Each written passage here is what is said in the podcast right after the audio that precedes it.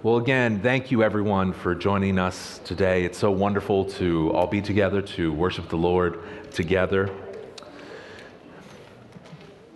In our normal services at East Shore Baptist Church, we've been studying through the Gospel of Mark, the Gospel of Mark. And the reason we've been doing that is we've been trying to answer this question Who is Jesus? Who is Jesus? Not do, who do we think Jesus is, not what have other people told us who Jesus is, but what does the Bible, what does God's holy word say about Jesus Christ? And we're toward the beginning of Mark chapter 7 now, and I'm going to skip ahead a little bit from those who've been with us here at East Shore to Mark 7, Mark chapter 7, verses 24 through 30. Mark 7, 24 through 30. And the reason I'm jumping ahead to that is because I believe this is a passage that has powerful application for both of the congregations that are gathered here today. So, Mark 7, 24 through 30. Now, if you were here at East Shore last week, we talked about how God's word is better than just living by tradition. God's word is better than living by rituals or rules. And in Jesus' day, one of the big rules for the Jewish people, like Jesus was, was that you were not supposed to talk to Gentile, to non Jewish women. You're not supposed to be seen with them. They were considered to be dangerous, considered to be unclean. Yet, that's what we're going to see Jesus do in this passage. Now, this story is also in Matthew chapter 15, but we're looking at it here in Mark 7. And what we're going to see is that a Gentile woman humbly comes to Jesus. And what she discovers is that Jesus cares about all types of people and that he shows grace to the humble. So if you're not already there, we'll have it up on the screen. But if you have a Bible, you can turn to Mark chapter 7, again, verses 24 through 30. And something we do here at East Shore Baptist Church is when God's word is read, we stand in honor of the reading of God's word. So if you are able, would you please stand as I read our passage today? Mark 7, 24 through 30. I'm reading from the English Standard Version. Verse 24 says this. And from there, he, being Jesus, arose and went away to the region of Tyre and Sidon. And he entered a house and did not want anyone to know. Yet he could not be hidden. But immediately a woman whose little daughter had an unclean spirit heard of him and came and fell down at his feet. Now the woman was a Gentile, a Syrophoenician by birth and she begged him to cast the demon out of her daughter. Verse 27 He said to her, Let the children be fed first, for it is not right to take the children's bread and throw it to the dogs. But she answered him, Yes, Lord. Yet even the dogs under the table eat the children's crumbs. And he said to her, For this statement you may go your way. The demon has left your daughter. And she went home and found the child lying in bed and the demon gone. Let's pray together. Lord, thank you for this morning. Thank you for being able to come together, these two churches, to worship you. And God, as we look at your word this morning, I pray that you would show us your Son, Jesus Christ, in this passage. May we learn about him, that he cares about all types of people. May we learn about him, that he shows grace to the humble. May we see him clearly. May you remove distractions and other thoughts for our minds so that we may know Jesus more. To borrow words from John the Baptist from John 3:30, I pray that Jesus he may increase and that I may decrease. Thank you, Lord, for your word and thank you for Jesus Christ. It's in his name that I pray. Amen. You may be seated. You may be seated. There are two questions I'd like to talk about this morning. Two questions that have two answers that tell us two things about Jesus. The first question I would like to look at is Who is this woman in this story? Who is this woman who comes to Jesus? And the answer we find out is that she is a Gentile which means a non Jew. She is a Gentile. We're told in this passage that Jesus travels to an area where Gentiles live, not Jews, but Gentiles, near the cities of Tyre and Sidon. This would be in modern day Lebanon today. Jesus visits this Gentile area, even though most Jews would stay far away from there, but he goes there willingly. This area was known for its pagan religions, but that does not stop Jesus. And this is remarkable because Jesus only had his ministry. He only taught, preached, and healed for about three to four years. Yet, even in that, he took some time to go somewhere else, away from his people, and share God's word there. Now, he goes to this place initially because he wants to get away. Maybe he wants to rest, he's been working hard.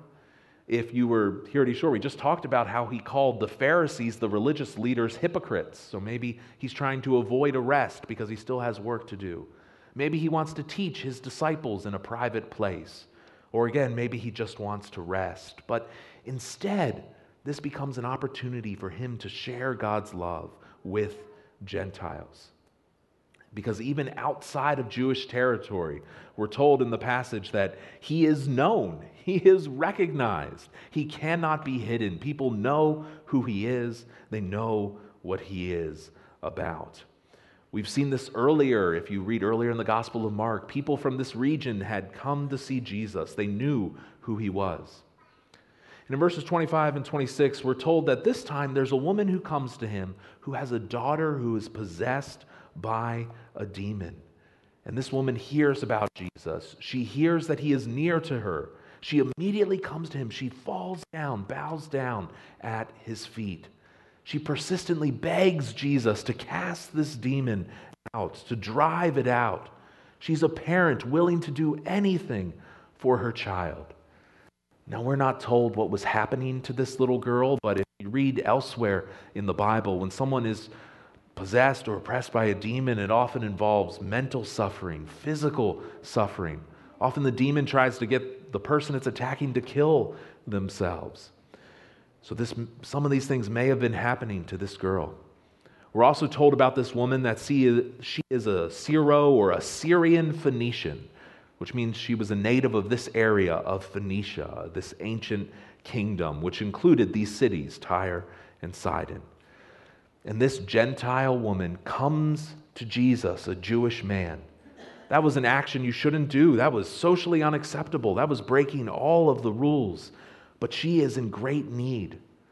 And Jesus models prophets from the Old Testament. There's one, Elijah. This is from 1 Kings 17. He comes to this area, and a woman here needs his help, and he helps her. And so, in the same way, Jesus responds to this woman. But what Jesus says is interesting. If we look at verse 27, Jesus gives what comes across as almost an offensive response. But the key word here is first. He says, Let the children be fed first. It's not right to take the children's bread and then throw it to the dogs. The word is closer to the idea of puppies, house pets. Jesus is saying that the bread of his message, the good news of the gospel, is supposed to go first to God's children, his family. It's supposed to go first to the Jews and then it goes out to the Gentiles. Salvation is offered first to the Jews and then it goes to the Gentile dogs or puppies. And so his response is a test. He's using a common view of Gentiles as an opportunity for this woman to share God's truth. Salvation did go first to the Jews, but as we see, it then goes to all, to everyone can come to know God. The apostle Paul would write in Romans chapter 1 verse 16, I am not ashamed of the gospel. It is the power of God for salvation to everyone who believes, to the Jew first and also to the Greek, to the Gentile, to the non-Jew. Jesus gives this response because he's setting this woman up so that she can have a humble response and a response of faith that's a powerful display of what God can do. So, what do we learn from this, though? This Gentile woman coming to Jesus? Well, what we learn is that Jesus cares for all types of people. He receives her and he will help her because he cares for all types of people. And I look out in this room and I don't know every background of every person specifically, but I'm willing to say the vast majority of us, we are not ethnic Jews. We are not by birth part of the Hebrew people. We are not physical descendants of Abraham and the Jewish people. But at the same time, we can receive God's grace. We may not come from Abraham and his family. We come from America, from Nepal. Our ancestors come from various places in Europe, Africa, and Asia. But God's love goes out beyond just one particular people group. His love goes to all who will receive him. His love goes to every people group. We see this in Scripture. Yes, it went first to the Jews, but Acts chapter 13 tells us that it went beyond that. Because Paul and Barnabas say to the Jews, it was necessary that the word of God be spoken first to you. But since many of them thrust it aside, you judge yourselves unworthy of eternal life. Behold, we are turning to the Gentiles. God has turned to those who are not Jews. He has called all people to his kingdom. Jesus is interested in meeting the needs of the lowliest person, no matter what people group they come from, no matter where on earth they are.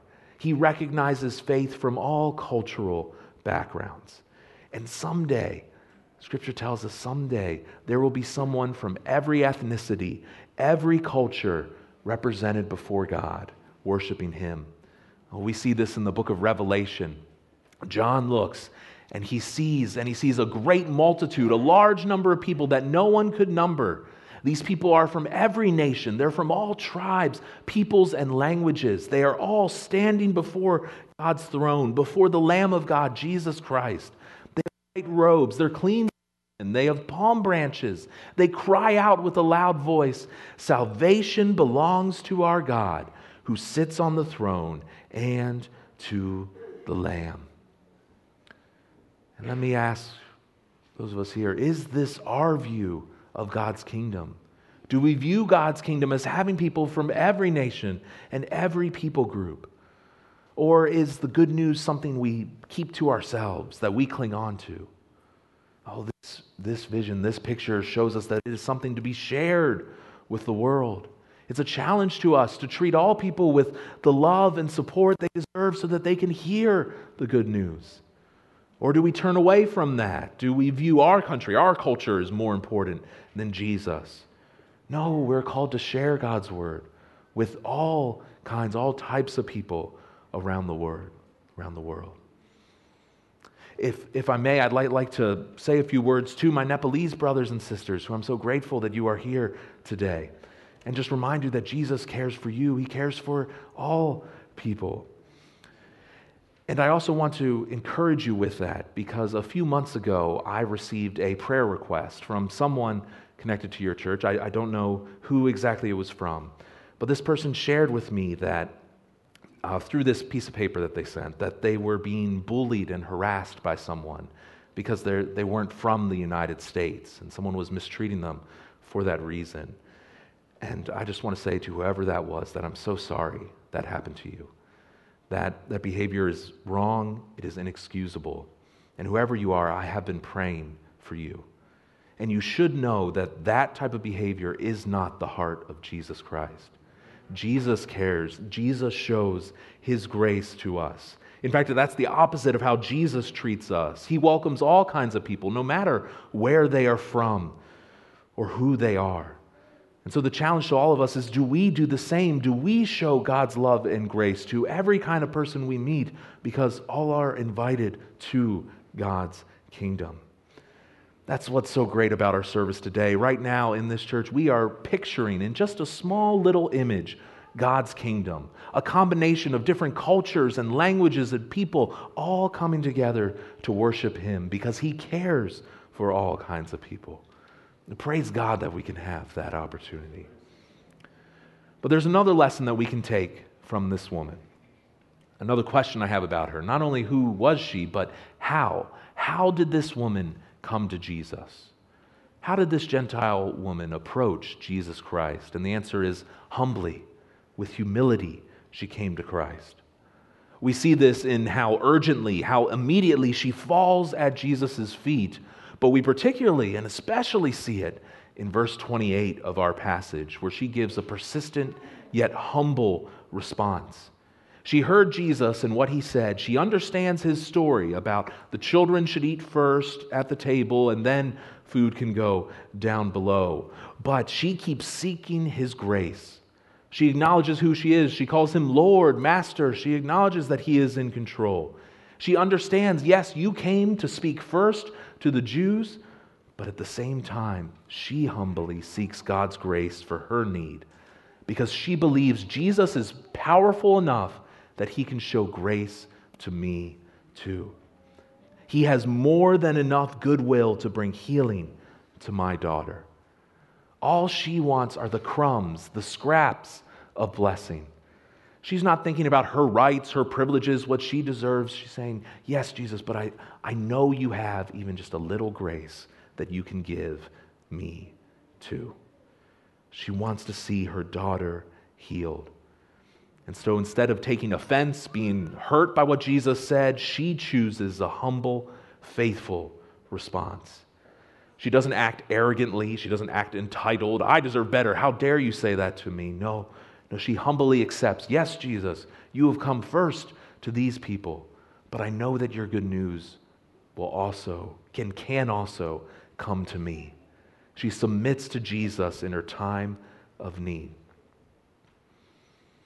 And, friends, whether we want to admit it or not, in this picture, this story Jesus tells, all of us, no matter who we are, we are the dogs under the table. We do not deserve blessing from Jesus. We do not deserve God's goodness because we sin, we do wrong against God. We don't deserve the good things He brings our way. We don't deserve the air that we breathe. We don't deserve to sit at His table. Yet, He has made a way to provide for us. He's made a way to feed us. He's made a way to save us that we can be invited to the table, that we can become God's children. Through Jesus, He makes us His children. And we see an example of that in this very story here. Because in the next few verses, Jesus hears what she says and he acts. What does he do in verse 29? He tells her for this statement to go and tells her to trust him. The demon has left your daughter. And so she leaves and heads home. These words from Jesus are very similar to something he said to someone else. There was another official who came to him, begged him for something, and he told that official to trust him as well. This is in John 4. Jesus says to this man, Go, your son will live. And the man believed the word that Jesus spoke to him and went on his way. And as he was going, his servants met him and told him that his son was recovering. Jesus does this often. He says, the healing has happened. Go. It happened to this man. And here in our passage, here in Mark 7, the same thing happens to this woman. He tells her to go, he honors her faith, he heals her daughter, he satisfied her need out of his love. And this woman arrives at home, and what does she find? But her daughter has been healed. She is lying in bed. She is finally at peace from the torture of this demon. This is such a powerful story because Jesus' friends, the people who he grew up with, with, would say, This Gentile woman is unclean. She doesn't deserve God's grace. She doesn't deserve things from God. Her people hate God. But still, through her humble faith, she finds God's grace. And we see that Jesus' grace, his forgiveness, is greater than we could possibly imagine. His grace came to this woman just the way she was. She didn't have to do anything to earn it. She didn't have to fix her life before she came to him. No, she approached Jesus with humble trust. And so, what is the lesson for us? What do we learn about Jesus from this? What we learn is that Jesus gives grace to the humble. Jesus gives grace to the humble. Jesus gives his forgiveness, his salvation, his grace to those who humbly come to him. There are lots of places in the Bible I could go to, to prove this or talk about it. I, I just picked out two. One is Isaiah 66, where God says, This is the one to whom I will look, he who is humble, he who is contrite, lowly in spirit, the one who trembles at, respects God's word. That is the one God looks to with forgiveness and grace. Or we could look at the New Testament in the book of James. James chapter 4 tells us that He, God, gives more grace. Therefore, it says God opposes the proud, those who think highly of themselves, and He gives grace to the humble. And James goes on to say, So humble yourselves before the Lord, and he will exalt you. Humble yourselves. And the question, the challenge for us is to look at the example of this woman and think have we humbly come to Jesus? Have we humbly come to Jesus for salvation? Have we received this grace of God? And we need to ask ourselves is it, do I come to Jesus? Is he the one I trust? Maybe I depend on myself. I think if I do these right things, if I figure out this, if I make enough money, if I do this, then I'll be right with God. But that's not how it is. Our example is to follow this woman and to fall on our face before Jesus. Say, Jesus, we need you to save us. To turn away from our sin, reject the wrong that we have done, and instead trust in Jesus' power, to trust in his life, his death, to trust in his resurrection for us. We are to believe and trust in him and him alone. Maybe you're here and you haven't done that, then I encourage you to have a conversation with someone. Find someone who speaks your language. Ask them, How can I know Jesus Christ? How can I turn from sin? How can I come to Him like this woman and find comfort and peace with Him? And we will be happy to share that with you.